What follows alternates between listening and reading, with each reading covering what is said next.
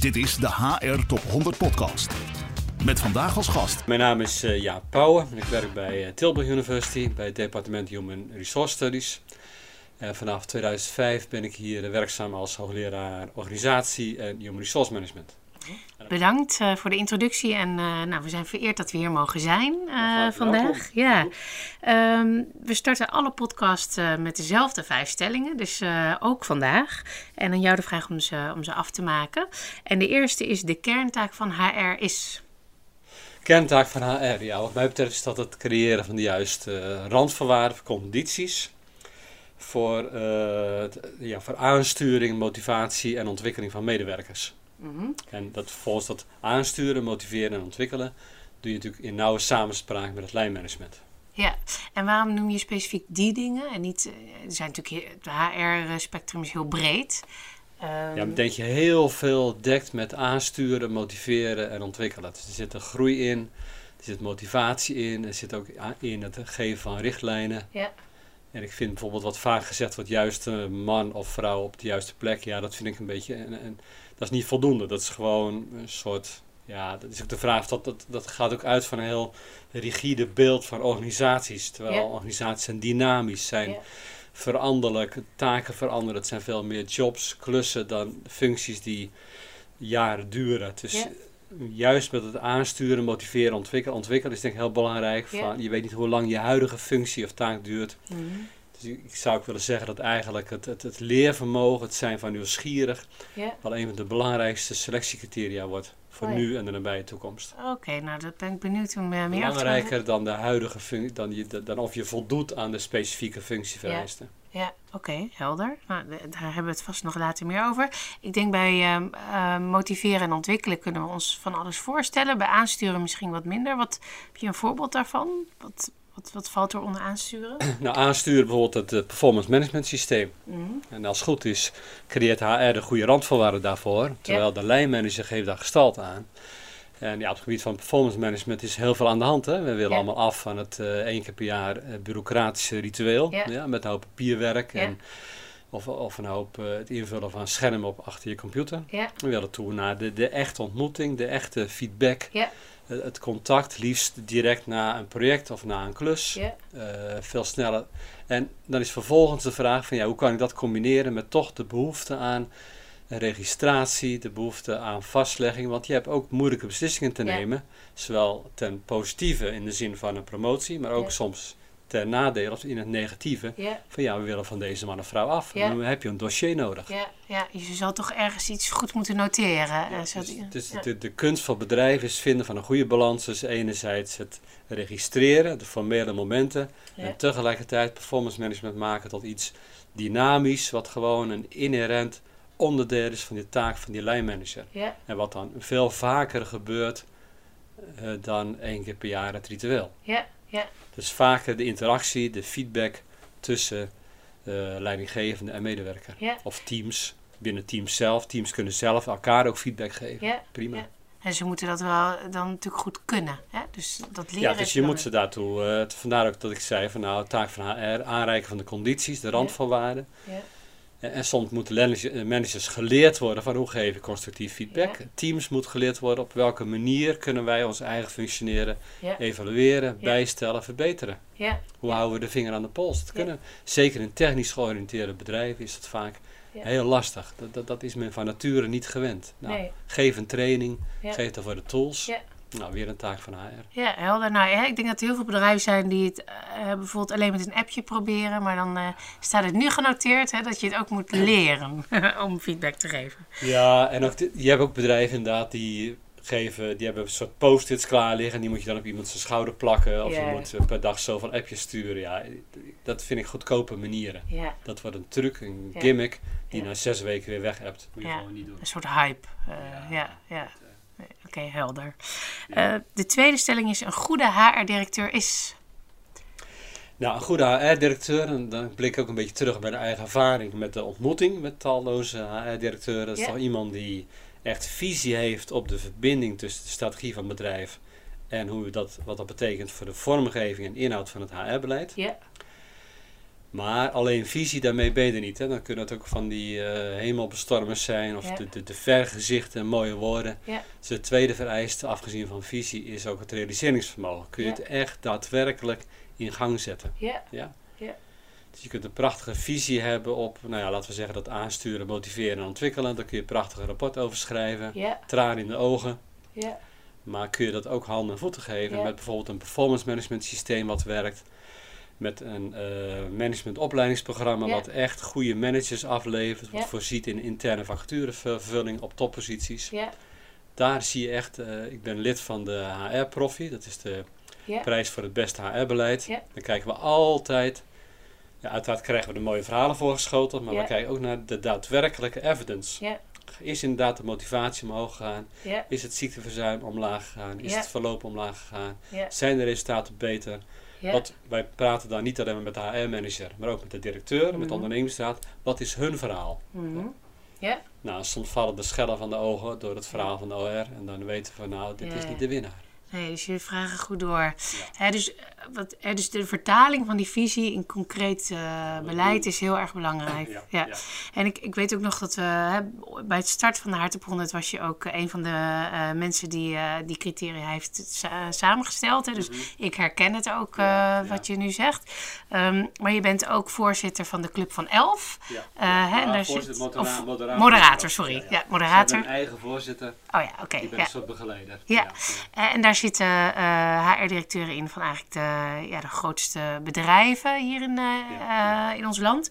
Um, en ja, dus je omringt jezelf met, uh, met goede HR-directeuren als het goed is. Ja, en ben ik benieuwd, is daar iets, kun je daar ook iets over zeggen over die groep, wat daarin opvalt, wat zij met elkaar gemeen hebben? Ja, ik kan er verschillende dingen over zeggen.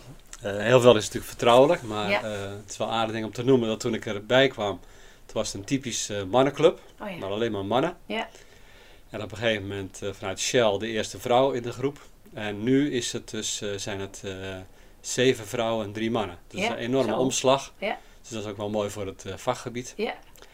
En ehm, ja, het andere wat opvalt is natuurlijk toch de, ja, gewoon de, de kwaliteit van het HR-vak. Wat gewoon echt als je ziet de, de, het belang van de interactie met de ondernemingsstrategie, uh, de problemen, denk ook aan zoiets. Ja, het lijkt, misschien heel, uh, heel plat zoals pensioenen en CO, maar wat, de hoeveelheid geld die daarin omgaat. En wat ja. ook betekent voor de beurskoers van bedrijven als je een extra storting moet doen voor de pensioenverplichtingen. Ja.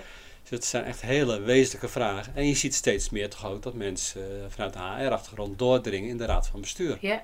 Dus ik ben echt heel positief over die ontwikkeling van het uh, vakgebied. Mooi, mooi. Nou, dat is goed om te horen. Ja. dat gaat echt de goede kant op. Ja. En wat brengt een vrouwelijke HR-directeur meer dan een mannelijke? Misschien of waarom is het belangrijk om die, uh, dat evenwicht te hebben? Nou ja, sowieso, wat natuurlijk wel vaker gezegd wordt, stel dat het nog steeds een mannenclub zou zijn, dan maak ik dus niet gebruik van de beschikbare resources, omdat we dan de helft van de wereldbevolking overslaan. Ja. ja. dat zou natuurlijk heel raar zijn. Ja. Wat ik hier zie bij onze opleiding, dat uh, wij leveren ieder jaar ongeveer 100, 120 masterstudenten af in het vak Human Resource Studies. Mhm. En daarvan is 90% vrouw. Yeah. Dus kennelijk een beroep wat appelleert aan vrouwen. Dan zou het toch heel raar zijn dat je ze wel tegenkomt in de bedrijven in ondersteunende functies en niet op de eindfunctie. Ja, zeker. Dat hadden we hier ook in ons eigen departement. Daar waren de, vroeger waren de hogere functies van hoogleraar en universitair hoofddocent waren allemaal in handen van mannen. En we hadden heel veel uh, personeel, allemaal vrouwen in de functies van universitair docent en wetenschappelijk docent. Gelukkig is dat nu, de laatste drie, vier jaar veranderd. En nu is dus head of department is een vrouw, Doreen Kooi. Uh, we hebben andere hoogleraar, is ook een vrouw, uh, Marjan van Woerkom. En zo hebben we ook een veel betere balans en ook een veel betere weerspiegeling naar onze studenten toe. Ja, ja. Nou, ik denk dat je daar nog goed bezig bent. Ja, ik kan me voorstellen. En wat hebben wij een beetje af van de stellingen, maar het is te interessant om niet te raken. Als je, uh, hoe, hoe krijg je het voor elkaar? Hè? Want er is natuurlijk altijd heel veel discussie. Of moet je dan een quotum instellen? Of hoe, hoe ga je daarmee om? hoe, hoe krijg je die vrouwen in de top? Nou, ja, ik, ik, ben een grote voorstander van het kwaliteitsargument. Ik geloof niet zo in, dat, uh, in, in het stellen van een quotum. Misschien is het nodig om de achterstand in te halen. Um, Wij hier op de universiteit hebben we ook speciale fondsen waarin er versneld vrouwen kunnen worden benoemd op een hoogleraarspositie. Ja.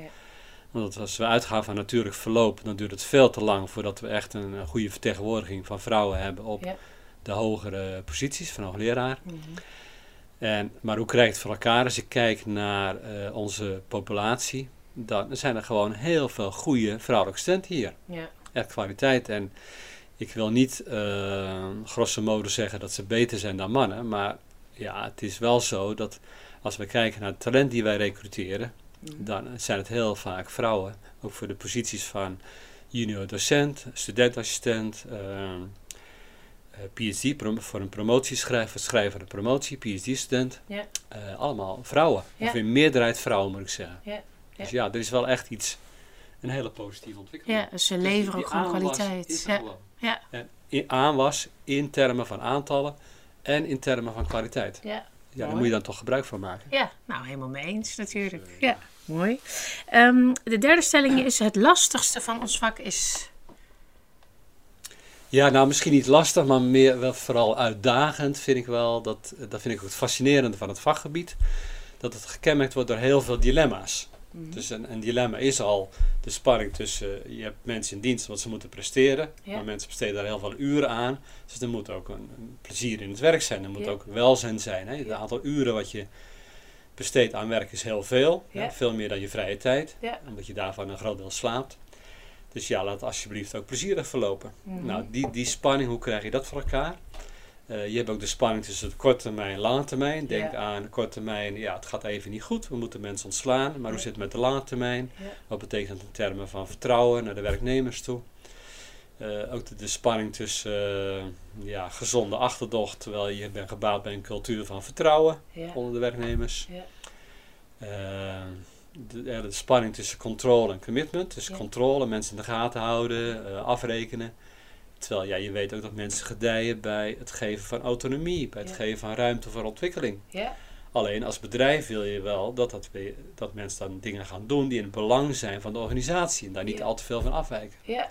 Nou, juist al dat soort dilemma's, dat vind ik het fascinerende van ons vakgebied. Want het is niet het simpel toepassen van een aantal regels of tools elke dag weer heb je dat soort dilemma's. Ja, en je, je gaf net al aan uh, dat bijvoorbeeld kwaliteit als nieuwsgierigheid heel belangrijk worden. bij, bij deze dilemma's vraag ik me ook af, ik kan me voorstellen dat dat heel contextgebonden is. en wat het goede antwoord is bij, op zo'n uh, dilemma. Hè, naar welke kant schiet je door? Is dat te onderwijzen? Is dat te leren? Of moet je dat van nature kunnen? Ja, nou dat is ook mooi dat je dat zegt, want het is ook zo dat... Ehm, inderdaad die context verschilt. Dat is ook eigenlijk een ander dilemma. Dat eigenlijk alles wat we hebben aan inzichten is erg, wordt erg bepaald of het toepasbaar is door de specifieke context van het bedrijf of de bedrijfstak. Ja. En hoe breng je nu in je programma gevoeligheid bij studenten voor het belang van de context? Ja. En wat wij dus hier doen is ook met onze modelvorming, met theorievorming, is heel sterk benadrukken van, hoor eens, wat ik bijvoorbeeld gebruik als een van mijn voorbeelden op de college is het verschil tussen een kippenslachterij en een kanskantoor. Ja. Wat zijn er de achterliggende principes, de drijvende principes, die heel bepalend zijn voor jouw HR-beleid? Ja. Nou, dan stel ik dus die vraag over een kippenslachterij. Ja. Gewoon een, uh, een bloederig plaatje van geslachte kippen. En dan zie je die studenten even verbaasd kijken, maar dan komen ze natuurlijk toch op met hygiëne, met veiligheid, met efficiëntie. Ja. nou, dat zijn kernwaarden voor je vormgeving van je HR-beleid. Ja die zijn totaal anders bij een accountskantoor. Want wat gebeurt daar? Dan gaat het dus om professionaliteit. Ja. Het gaat om compliance met de, de, externe voorschriften. Het gaat om billable hours. Ja? Dus je moet ook wel productief zijn. Nou, dan heb je ook gewoon al keurig de driving principles voor de vormgeving. En dat simpele voorbeeld laat al zien hoe contextafhankelijk het is. Ja, dus het, en het maken van die analyse is aan te leren. Dat hoor ik je dan eigenlijk zeggen. Ja, daar hebben we modellen voor. Het een van mijn eigen modellen mijn eigen boeken. En uh, dus een belangrijk onderdeel van het programma is... Eigenlijk zijn er twee hele belangrijke uh, vereisten aan het programma, afgezien van de inhoud. Dat is leren om te leren. Dus hoe zorg ik ervoor dat ik altijd leer. Ja. En het is die context, contextsensitiviteit. Ja. De gevoeligheid voor het belang van de context. Ja. Ik heb mensen, hele grove HR-directeuren, beroemde HR-directeuren, grove fouten zien maken. door wat ze geleerd hadden binnen het, het, het, nou, laten we zeggen, het groot kapitaal. Ik wil geen naam noemen, anders is de mhm. persoon traceerbaar. Mhm. En vervolgens hoe dat, dat is de, wat ze daar geleerd hadden, toepasten in de detailhandel. Ja. Dat is een heel andere wereld. Hè? De een verdient het met miljoenen, de ander is een, een centenkwestie. Ja. ja is dat. Ja, mooi. Dus, ja, ik kan me dat goed voorstellen. En het leren leren, hoe doe je dat? Hoe leer je leren? is denk ik heel actueel ook, hè? Ja, nou ja, er moet met mensen, ook, ik zou ook zeggen als selectiecriterium, zijn mensen nieuwsgierig. En ik werd pas uitgenodigd voor een lezing bij een kantskantoor over duurzaam inzetbaarheid. Maar het idee van, nou, dat gaat over mensen van 50 plus. Ik heb er echt een groep toegesproken van, hoor, is duurzaam inzetbaarheid begint op het moment dat je als eh, student bent afgestudeerd en je eerste dag, 23 jaar, dan begint duurzame werk zo dat je altijd nog elders terecht kunt. Ja. Dus dat betekent dat het werken is ook leren. Ja. Ik, ik heb zelf op een gegeven moment uh, ben ik gaan werken bij het CNV. En daar zei men van ja, we verwachten je een jaar of vijf hier werkt. En dan stroom je door naar of de wetenschap, of, naar, of je wordt ergens HR-directeur, ja. of je gaat naar de werkgevers toe. Ja. En uh, nou, dan heb ik voor mezelf de conclusie getrokken. Oké, dat betekent met die vijf jaar werken hier, moet ik me zo kwalificeren dat ik inderdaad aantrekkelijk ben voor een andere club. Ja. Dus er moet hier ook een element van leren in zitten. Ja, ja. Nou, dat dus een, een, een, uh, iemand die zijn eerste baan bestaat uit drie jaar lang functieclassificatie doen is in een bedrijf, is geen goede job. Nee, nee.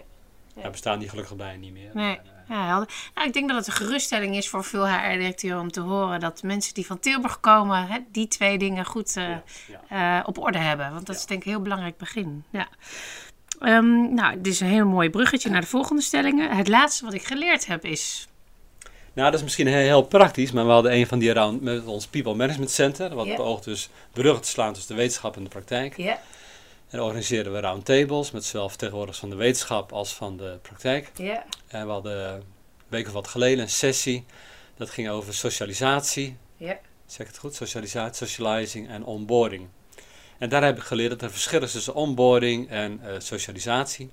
Socialisatie is het proces wat de werknemer zelf doormaakt als hij bij een bedrijf gaat werken. Ja. Terwijl onboarding is het geheel van maatregelen wat het bedrijf aanbiedt. Oh ja. Dus dat is meer de sturende kant, ja. de inlijvende kant. En de andere is het bewust worden van wat de werknemer, wat hij allemaal ondergaat op het moment dat hij de eerste drie maanden van een bedrijf uh, meemaakt. En waarom is het belangrijk om een onderscheid te maken in die twee? tussen die twee? Nou ja, ik vond het in ieder geval verhelderend. Ik heb die term altijd als synoniem gebruikt. En nu uh, heb ik daar geleerd van nee, er is een verschil. Die, die twee termen kun je uit elkaar trekken. Ja. ja, misschien is het iets van wetenschappers hoor, die, die verlangen altijd helderheid van definities. Maar ik had me daar nooit druk om gemaakt.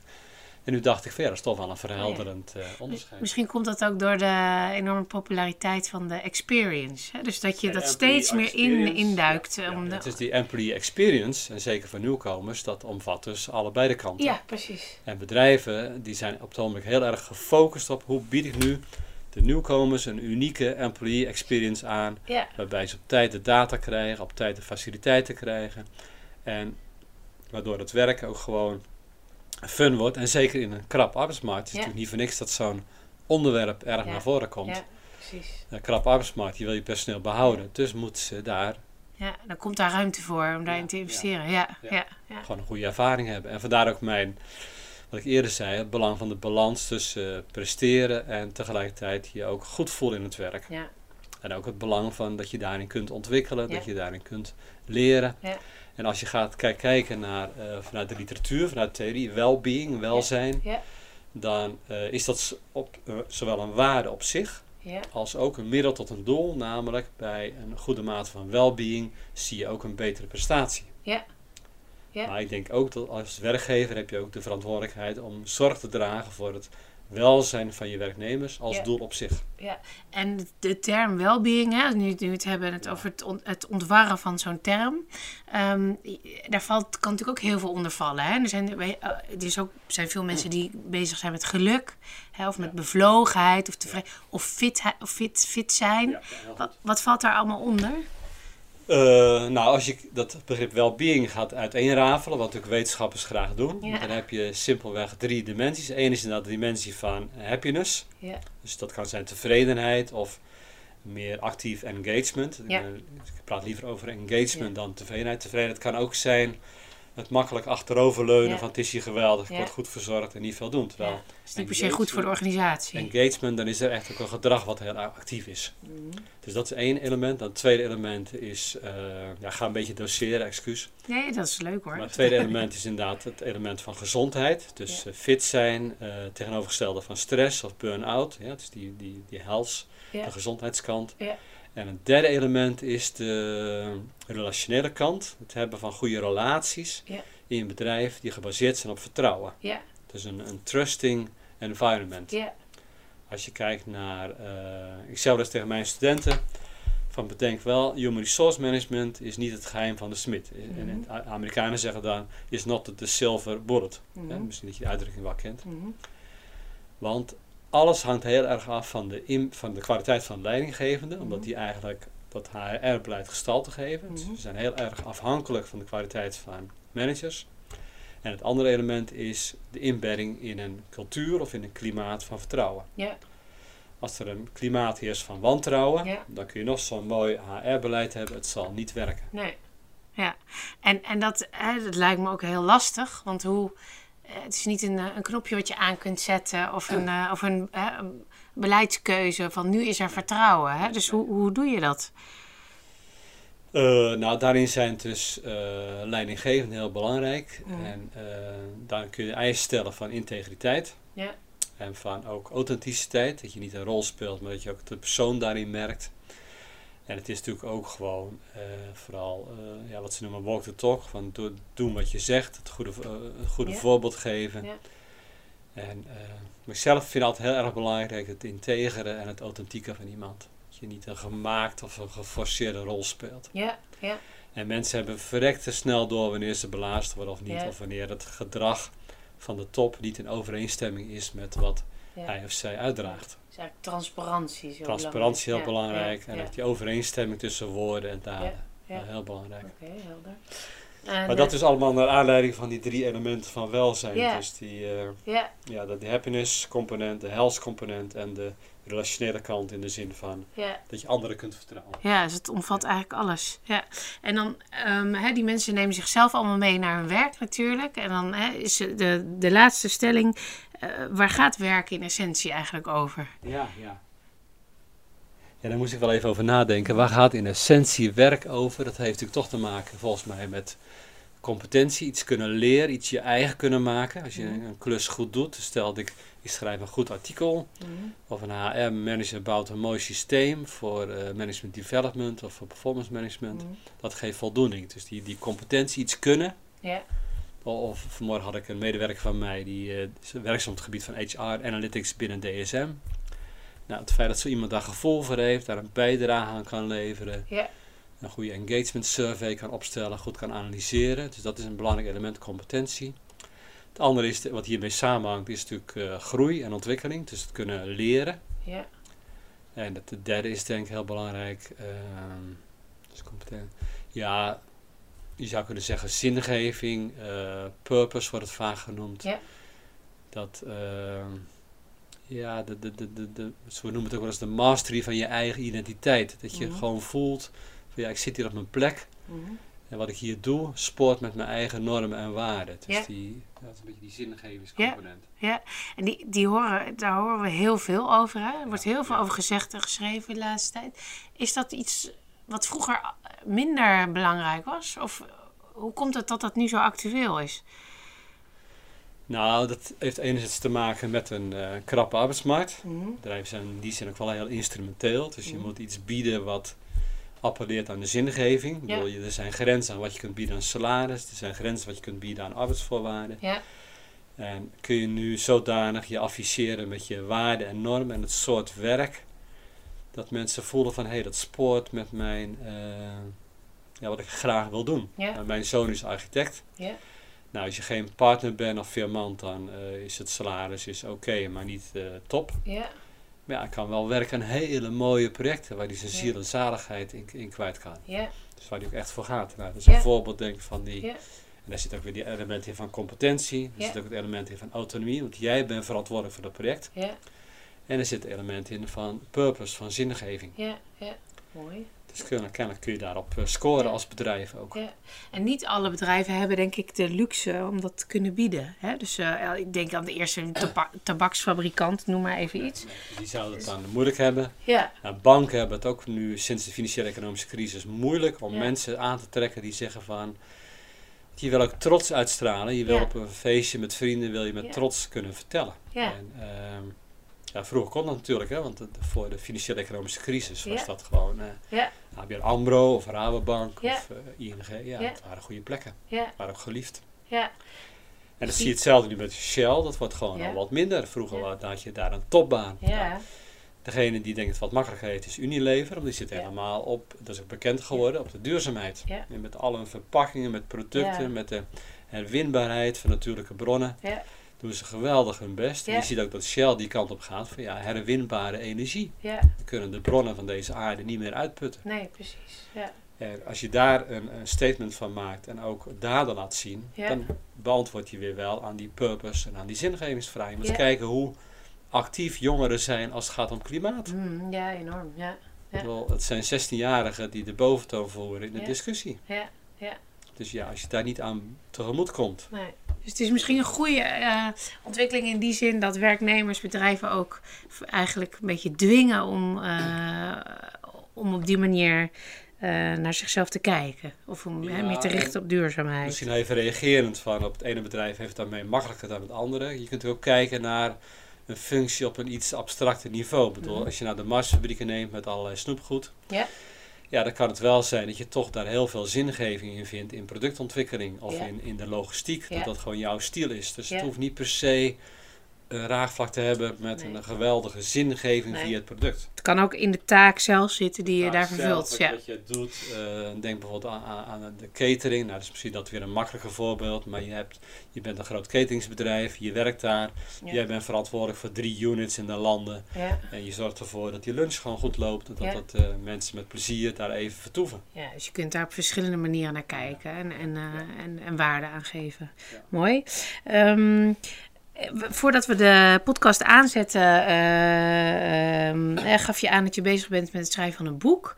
Ik denk dat het leuk is om daar uh, iets over te vertellen. Omdat, corrigeer me als ik het verkeerd zeg, hè, maar je zei het is giving back aan het werkveld. Hè, dus ja, ja, er komt natuurlijk heel veel uit, uit onderzoek wat jullie doen. Hè, waar, waar het werkveld zijn voordeel mee zou kunnen, kunnen doen. En je bent dat aan het opschrijven. Ja, inderdaad. Ja, Ik noem dat een give back book to practice, om het zo maar te noemen. Nou, ik heb altijd gezegd dat vak Human Resource Management is toch een vorm van toegepaste wetenschap. Ja. Kan alleen maar gedijen bij een goede interactie met de praktijk. Nou, dat heb ik altijd nagestreefd. Via verschillende gremia. En uh, wij doen inderdaad heel veel onderzoek. Wij worden beloond voor het schrijven van artikelen, Engelstalige artikelen, in topjournals. Die topjournals die worden nauwelijks of niet gelezen door practitioners. Nee. Waarom niet? Het zijn ingewikkelde verhalen, het zijn lange verhalen. Ja. Per artikel 8 à 10.000 woorden, daar moet je echt voor gaan zitten. Uh, voor sommigen die, die zijn zo complex die ik moet lezen, heb ik ook een paar uur werk of een ja. halve dag. Ja. Dus ja, dat is echt. Boeken zijn voor een deel ook ingewikkeld. Mm. Terwijl er wordt wel heel veel ontdekt. En het is een taak van een wetenschapper is ook om een deel van je onderzoek te verwoorden in toegankelijke vakbladen of, via een web, uh, via een blog of wat dan ook, of een interview. En uh, ik zelf dacht van, nou ja, uh, ons vakgebied heeft een hoop bereikt, Human Resource Management. Er is goed onderzoek gedaan, er is veel bewijsvoering, er is veel evidence. Kan ik dat nou het belang daarvan verwoorden in korte hoofdstukjes? Hoofdstukjes van uh, 2500 woorden. Een normaal hoofdstuk heeft 8 à 10.000 woorden. Ik schrijf het wel in het Engels vanwege nou ja, de toegankelijkheid voor de internationale markt. Ja. En veel bedrijven hebben ook Engels nu als, uh, Als we hebben ook internationale studenten. Ja. En kan ik dat dan zo vormgeven dat een manager leest dat op vrijdagavond bij de open haard met een glas wijn in zijn of haar hand. Ja. En op maandagmorgen weet hij wat hij moet doen om Ja. een deel van die inzichten toe te passen. Ja. Dus elk hoofdstukje legt heel kort de theorie uit. Elk hoofdstukje heeft ook een trigger die je zuigt in het verhaal. Ja. Elk hoofdstuk vertelt iets over de achtergrond van de founding father of mother. Ja. Dan komt de kern van de theorie, dan komt de bewijsvoering, dan komt de toepassing. En er zit een reflectie in van een practitioner. Mooi. Die Ja. daar eh, of een ja, reflectie geeft of een concrete ervaring. Hm.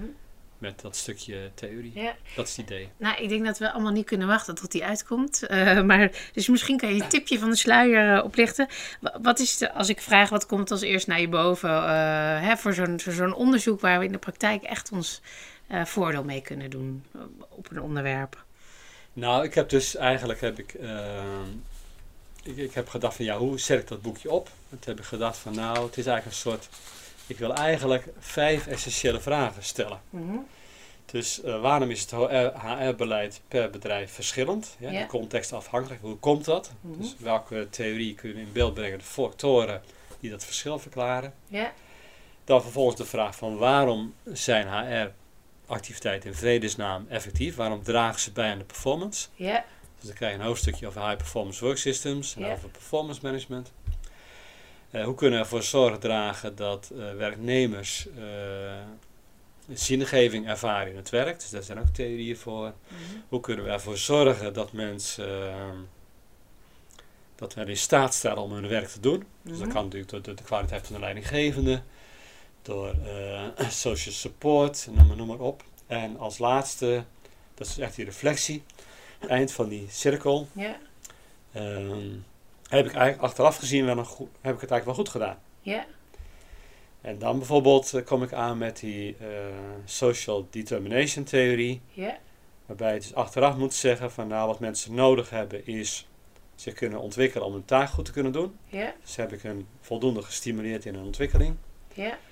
Vervolgens wat mensen ook nodig hebben, wat heel motiverend is, autonomie. Ja. Dus heb ik voortdurend over hun schouders gekeken of heb ik echt uh, en voldoende vrijheid gegeven binnen bepaalde kaders. En als uh, derde element van uh, is ons werk zo ingericht dat het bijdraagt aan het element van zingeving voor die persoon waar die echt goed in is. Ja. ja het is het idee van purpose. Ja. En dat hoofdstukje over die social determination theorie, dan zou je zeggen van nou dat ziet er ingewikkeld uit en je dat ga lezen van de grondleggers, maar je kunt dat handvatten geven door een aantal vragen die je dan stelt. Mm Een soort gewetensonderzoek doe je dan als manager. Ja. En dan kun je zeggen van nou, dat betekent dat ik die en die voornemens heb om het uh, vanaf maandag beter te gaan doen. Ja, dus je kunt eigenlijk na het afronden van ieder project of na elke dag, hè, kun je jezelf die vraag stellen. En dat biedt dan een handvat om, uh, om het morgen beter te doen. Ja, en ook de andere hoofdstukjes die geven ook handvat in de zin van, uh, ja, wat zijn nou echt elementen die bijdragen aan het beter presteren? Wat moet ik dan doen? Ja. Dus op die manier probeer ik dat op te schrijven. En uh, wat, wat draagt bijvoorbeeld bij tot beter presteren? Nou, bijvoorbeeld iets heel simpels is, uh, dat is al een oude theorie natuurlijk, dat dateert al uit de jaren 60, maar dat is uh, goal setting, het stellen van doelen. Ja. En het stellen van specifieke en uitdagende doelen, ja. ja moeten we een beetje verder inkleuren, werkt bijvoorbeeld veel beter dan mensen zorgen ervoor dat we ons best doen. We gaan er hard tegenaan. Dat soort algemene oproepen. Ja. Van, vanaf de zeepkist door een manager. Werkt veel minder goed dan echt met die medewerker een specifiek uitdagend doel ja. uh, vaststellen. Ja. Vervolgens ook daarin participatie geven. Het is het ogenschijnlijke uh, simpele theorie van goal setting, het stellen van doelen. Daar zit een heleboel aspecten aan vast. Die manager kan meenemen en die zorg dragen voor een veel betere prestatie van de werknemer. Ja, en um, dat stellen van doelen, dat uh, is misschien ook aan verandering onderheven door de performance cyclus die anders wordt, hè, waar we het al nou ja, begin over hadden. Het element in van veel vaker feedback geven. Ja. Veel vaker niet alleen met de vinger aan de pols houden, maar ook de begeleiding en de ondersteuning op een goede manier. Ja. Die tegelijkertijd wel recht doet aan wat we net eerder zeiden over de autonomie van de werknemer. Ja. Ja. Dat, dat, is ook een soort balans hè, tussen controle en autonomie, vinger aan de pols houden, ja. uh, bewaken, maar tegelijkertijd ook zorgen voor een stimulerende werkzetting. Ja. Dat is weer een van die dilemma's in het vak die het zo mooi maken. Ja, ja, mooi. Maar dat uh, soort dingen staan dus allemaal, of komen te staan allemaal in dat boekje. in dat boekje, ja. Nou, mooi. Dat klinkt heel goed. Ja, dat gaan we allemaal En het boekje is misschien ouderwets, dus ik wil het ook omringen met blogs en met uh, podcasts. Leuk. Ja. Leuk, nou dat... Uh, dus dat is een mooi uitdagend project waar ik nu uh, volop mee bezig ben. En als je zo'n boekje samenstelt, kan ik me voorstellen dat je ook um, de andere kant ziet. Hè, van, oh ja, er zijn heel, hard, heel veel hardnekkige uh, uh, systemen of beleidskeuzes in HR die waarvan we in de wetenschap al lang weten dat het niet werkt. En die mensen toch blijven doen. Dan vraag ik me af of, of, zij, of valt dat wel mee? Nou, het is meer het HR-vak. Kijk, de wetenschap probeert voortdurend nieuwe dingen te ontwikkelen en te onderzoeken. Ja. En, maar in het HR-vak zelf, dus de professionals, ja. dan zou je denken dat het vak is gericht op het teweegbrengen van dynamiek en verandering. Ja.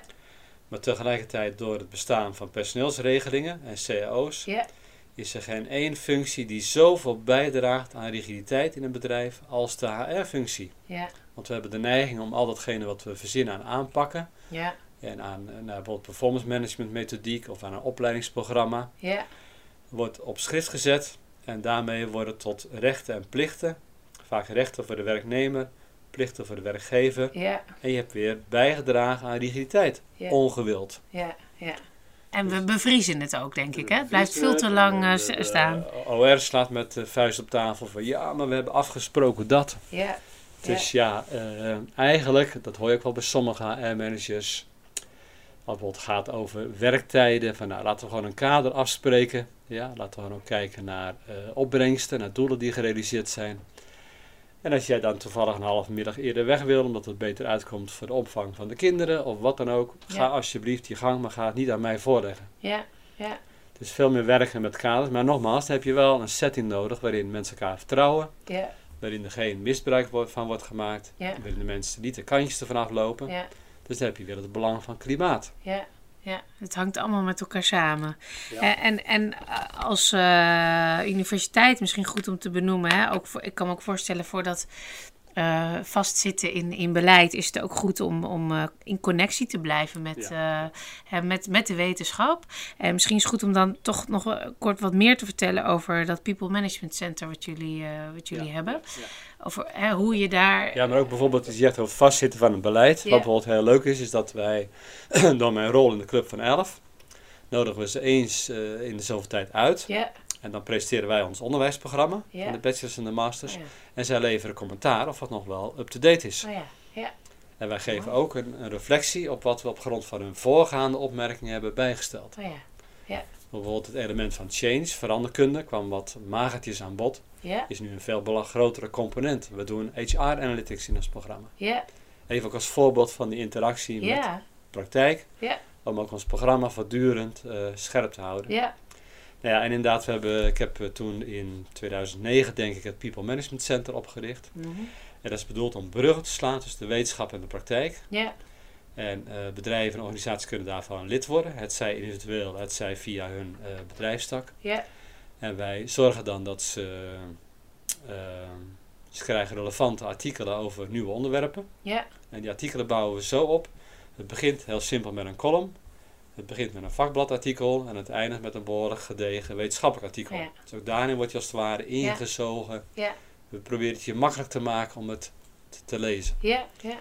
En we doen ook roundtables en dat zijn vier keer per jaar meetings waarbij wetenschappers aanwezig zijn en praktijkmensen van de bedrijven die bij ons aangesloten zijn.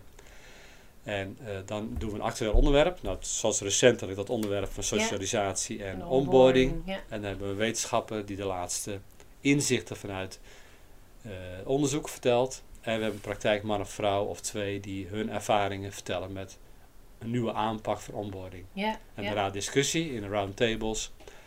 En daarna hebben we een eh, buffet waarbij mensen ook nog door kunnen gaan. Met, ja. het begint om vier uur voor de files en het eindigt om acht uur na de files. Ja, mooi. Klinkt goed. En je hebt lekker gegeten. Ja, je gaat voldaan weer naar huis. Ja, dat is wel. Ja, um, en ik denk dat jij de, eh, ja, de beste bent om dit te vragen. Want je overziet zowel de opleidingskant als de, de, de bedrijfskant met die Club van Elf. Ja. Wat, wat is, en, en uh, gelukkig constateerden we al eerder dat het best goed gaat met ons vakgebied. Uh, waar gaat het naartoe? Wat, wat, uh, wat is de ontwikkeling die op ons afkomt? Nou ja, eigenlijk wat je, ik roep het al een paar jaar, maar dat human resource management van een bedrijf zich niet meer beperkt tot degene met een formeel arbeidscontract met de organisatie. Mm. Maar zich ook uitstrekt tot al degenen die een relatie hebben met het bedrijf in de vorm van toeleveranciers, uh, subcontractors. Maar denk ook aan de hele gig economy, waarbij je gewoon een klus op een uh, internetsite zet en schrijven mensen op in. Ja. Nou, er zitten goede tussen, minder goede. Kun je nou de contacten met die goede leveranciers, kun je dat cultiveren. Ja. Kun je daar ook wat voor doen vanuit Human Resource Management optiek. Dus het wordt gewoon, uh, ja, de, de, grenzen van de organisatie die verdwijnen als het ware, staan open, zijn doordringbaar. En uh, de rijkwijde van HR wordt veel groter dan het clubje wat bij jou een formeel arbeidscontract heeft. Ja, ja. En dat is dus denk ik een enorme uitdaging van HR om die uh, rijkwijde van het vakgebied ook uit te strekken tot die groepen. Ja. Nou, sommige bedrijven zijn er al heel ver in, dat gaat ook al heel goed. En het andere is denk ik ook toch um, ja, het steeds meer afscheid moeten nemen door automatisering, door technologieontwikkeling van bestaande functies met hun rigiditeit naar veel meer van als bedrijf moeten wij gewoon een aantal klussen doen, een aantal jobs, we hebben projecten. Dus het zal veel meer gewerkt worden in teamverband. Ja. Dat betekent ook veel meer werk in wisselende teams. Dat betekent ook minder duidelijk leiderschap. Dus stelt ook andere eisen aan je HR-tools die je gewoon vroeger kon geven aan een lijnmanager die er nu misschien niet meer is, of die er nu heel diffuus is. Ja. Dat zie ik wel als uitdaging voor het vakgebied. Ja, ja. dus het, uh, het verbinden van mensen is dan ook heel belangrijk. Hè? En het, uh, ja. ja. Het, het samenstellen van teams.